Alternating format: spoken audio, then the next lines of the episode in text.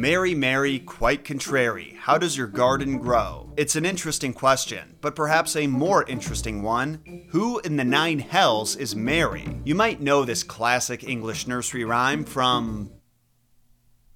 Honestly, if you could tell me, I would be impressed. Like a lot of nursery rhymes, it's one of those things that's just been baked into people's heads since they were kids and gets randomly repeated sometimes. Mistress Mary, quite contrary, how does your garden grow?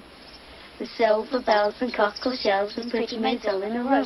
Cute kids, right? Well, things aren't going to stay cute for long. Later in this episode, a woman will be impregnated by a god, and an archbishop will be burned alive. So sacrifice those 5-star and follow buttons if you haven't already, and brace yourself for the messed up origins of Mary, quite contrary.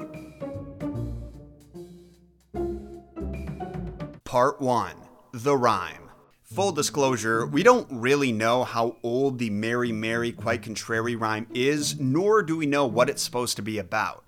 But that hasn't stopped people from coming up with some wild theories. The oldest printed version comes from Tommy Thumb's Pretty Song Book, which was published in London in 1744. A bunch of other classic English rhymes show up in the written record for the first time in this book, including such bangers as Ba Ba Black Sheep, Hickory Dickory Dock, London Bridge is Falling Down, and Sing a Song of Sixpence, plus some deep cuts like Who Killed Cock Robin? Judging from the name alone, that's gotta be pretty messed up, right? Tommy Thumb's Pretty Song Book was like the 1744 nursery rhyme equivalent of Kids Bop, just a compilation of songs for children, and its version of the rhyme goes like this. Mistress Mary, quite contrary, how does your garden grow? With silver bells and cockle shells and pretty maids all in a row. Despite what the title implies, the publisher of Tommy Thumb's Pretty Song Book was actually not a guy named Thomas Thumb. It was a woman named Mary Cooper, and it's possible that she just made up the rhyme about herself.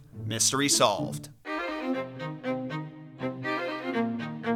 But probably not, because Mary Cooper's whole thing was publishing writings that had no known author or copyright. So, like syphilis, this rhyme and all the others had probably been passed on orally for generations before being written down. These days, the most common version you'll encounter goes like this. Mary, quite contrary, how does your garden grow? With silver bells and cockle shells and pretty maids all in a row. In case you're wondering, a cockle is a kind of shellfish. It's a mollusk, kinda like a scallop or a clam, that lives in sandy beaches or shallow water. In the UK, they're a popular seaside snack. Some later printed versions of Mary from the 18th century have slightly different lyrics. A few swap out the last line with pretty maids all in a row with lady bells all in a row or cowslips all in a row.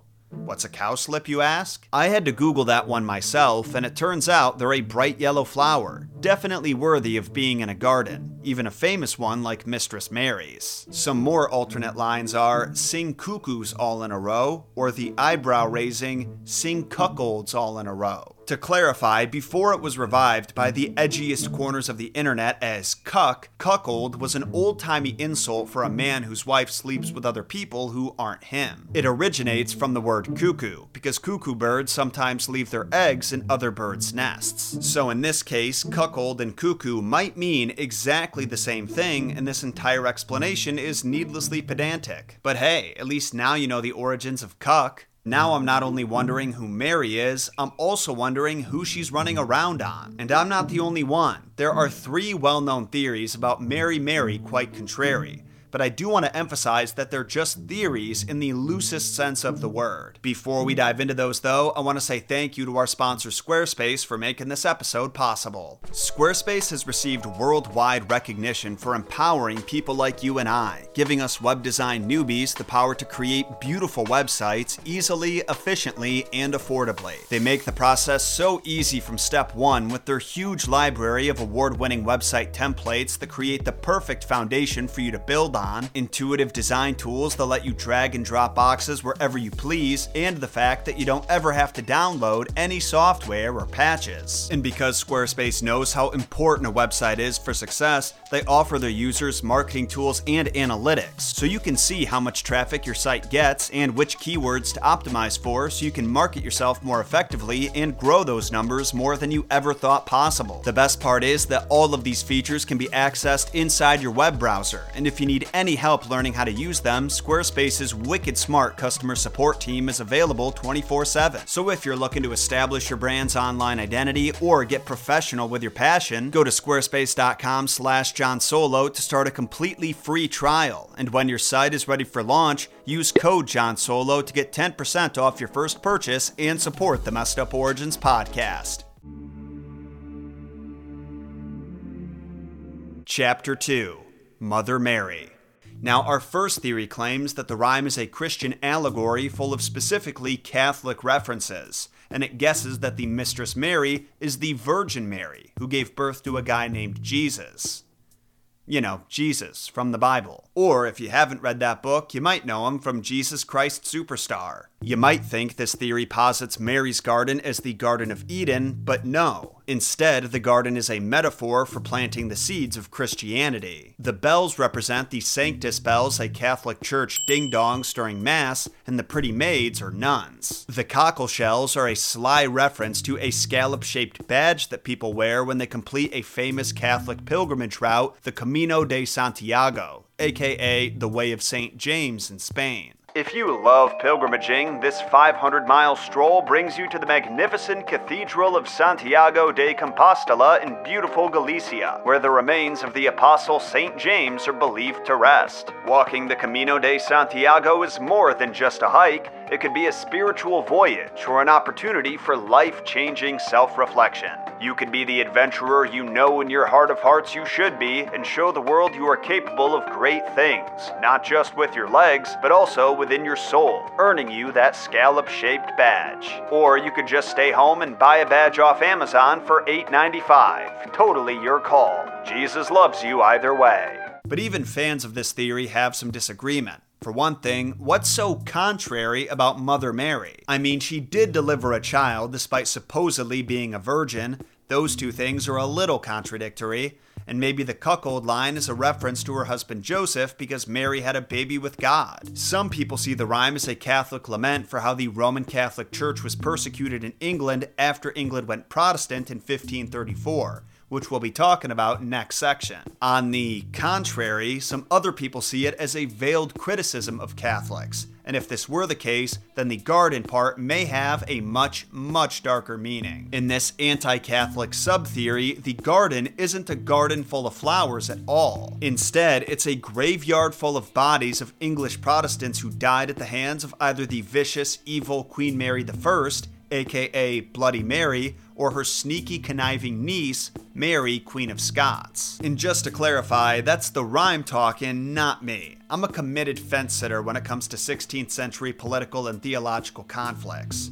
I know, it's the coward's way out, but this is where I stand. Chapter 3, Bloody Mary.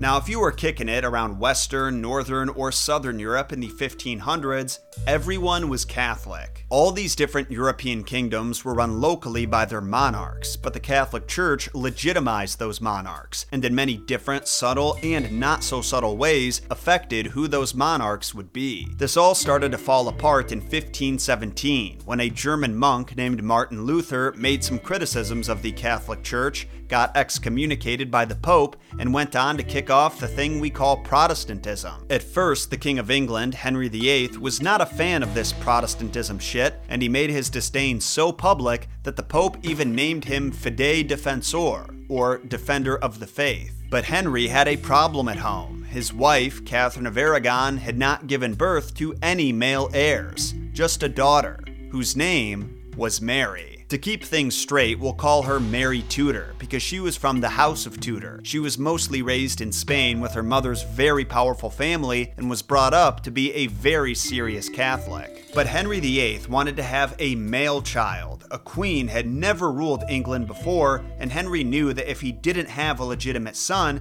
there could be multiple claims to his throne. Catherine of Aragon was having trouble conceiving any more children besides Princess Mary, so Henry VIII requested the Pope allow him to divorce her. But the Pope said no, because the church doesn't grant divorces. Henry even tried to argue that since Catherine had previously been married to his dead brother, then his own marriage was actually incest and should be annulled.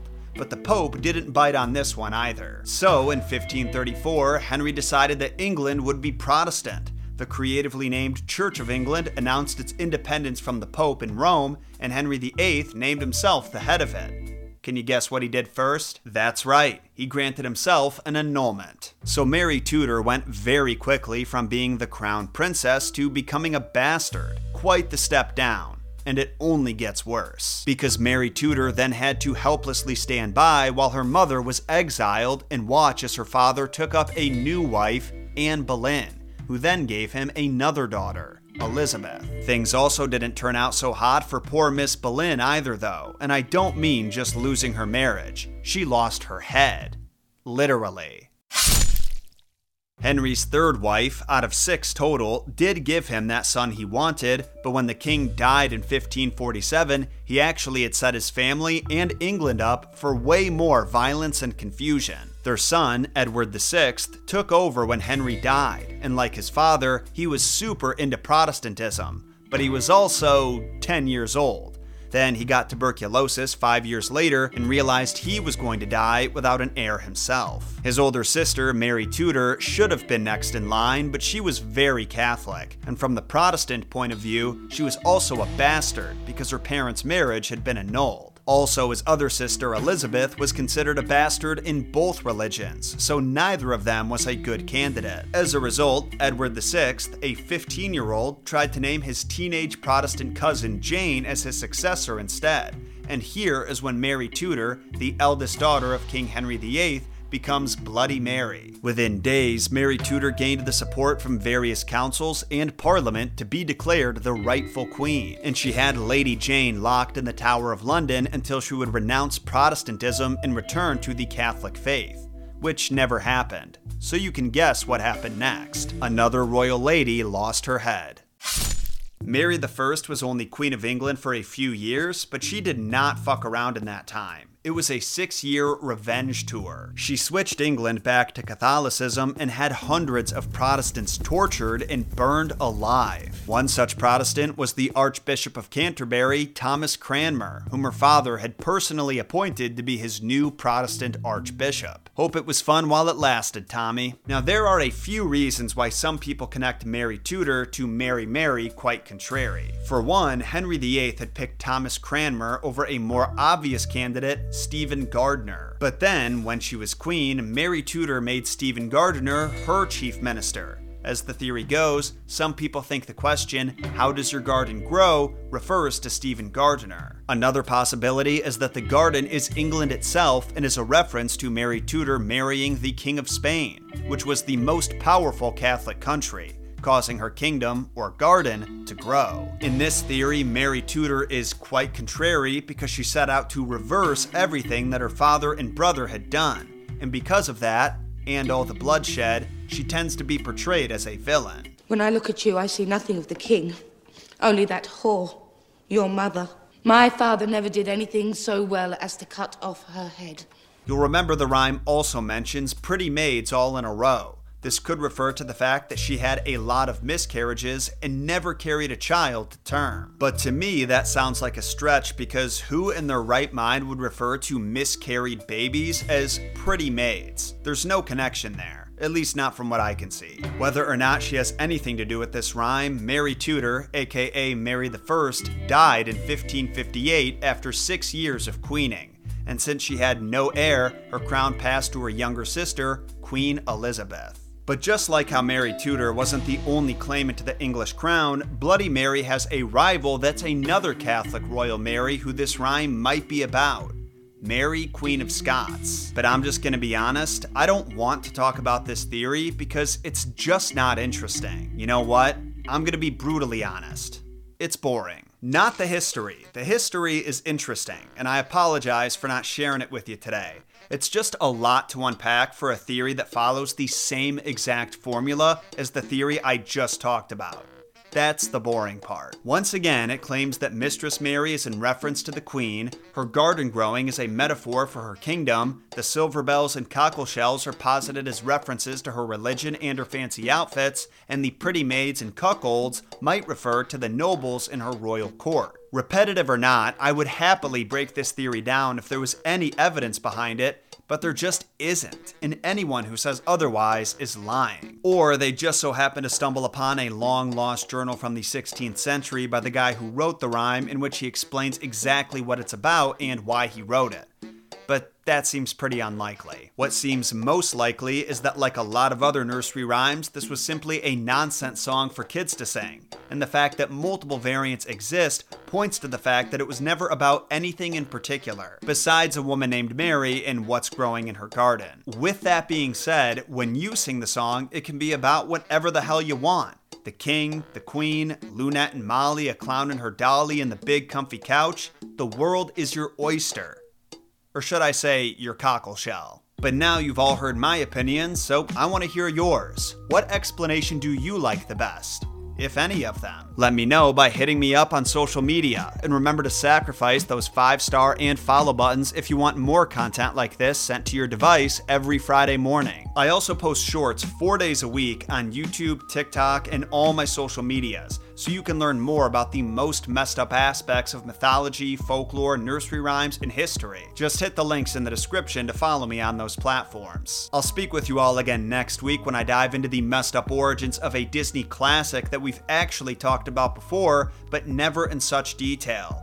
Until then, my name is Jon Solo, and remember, Jon shot first.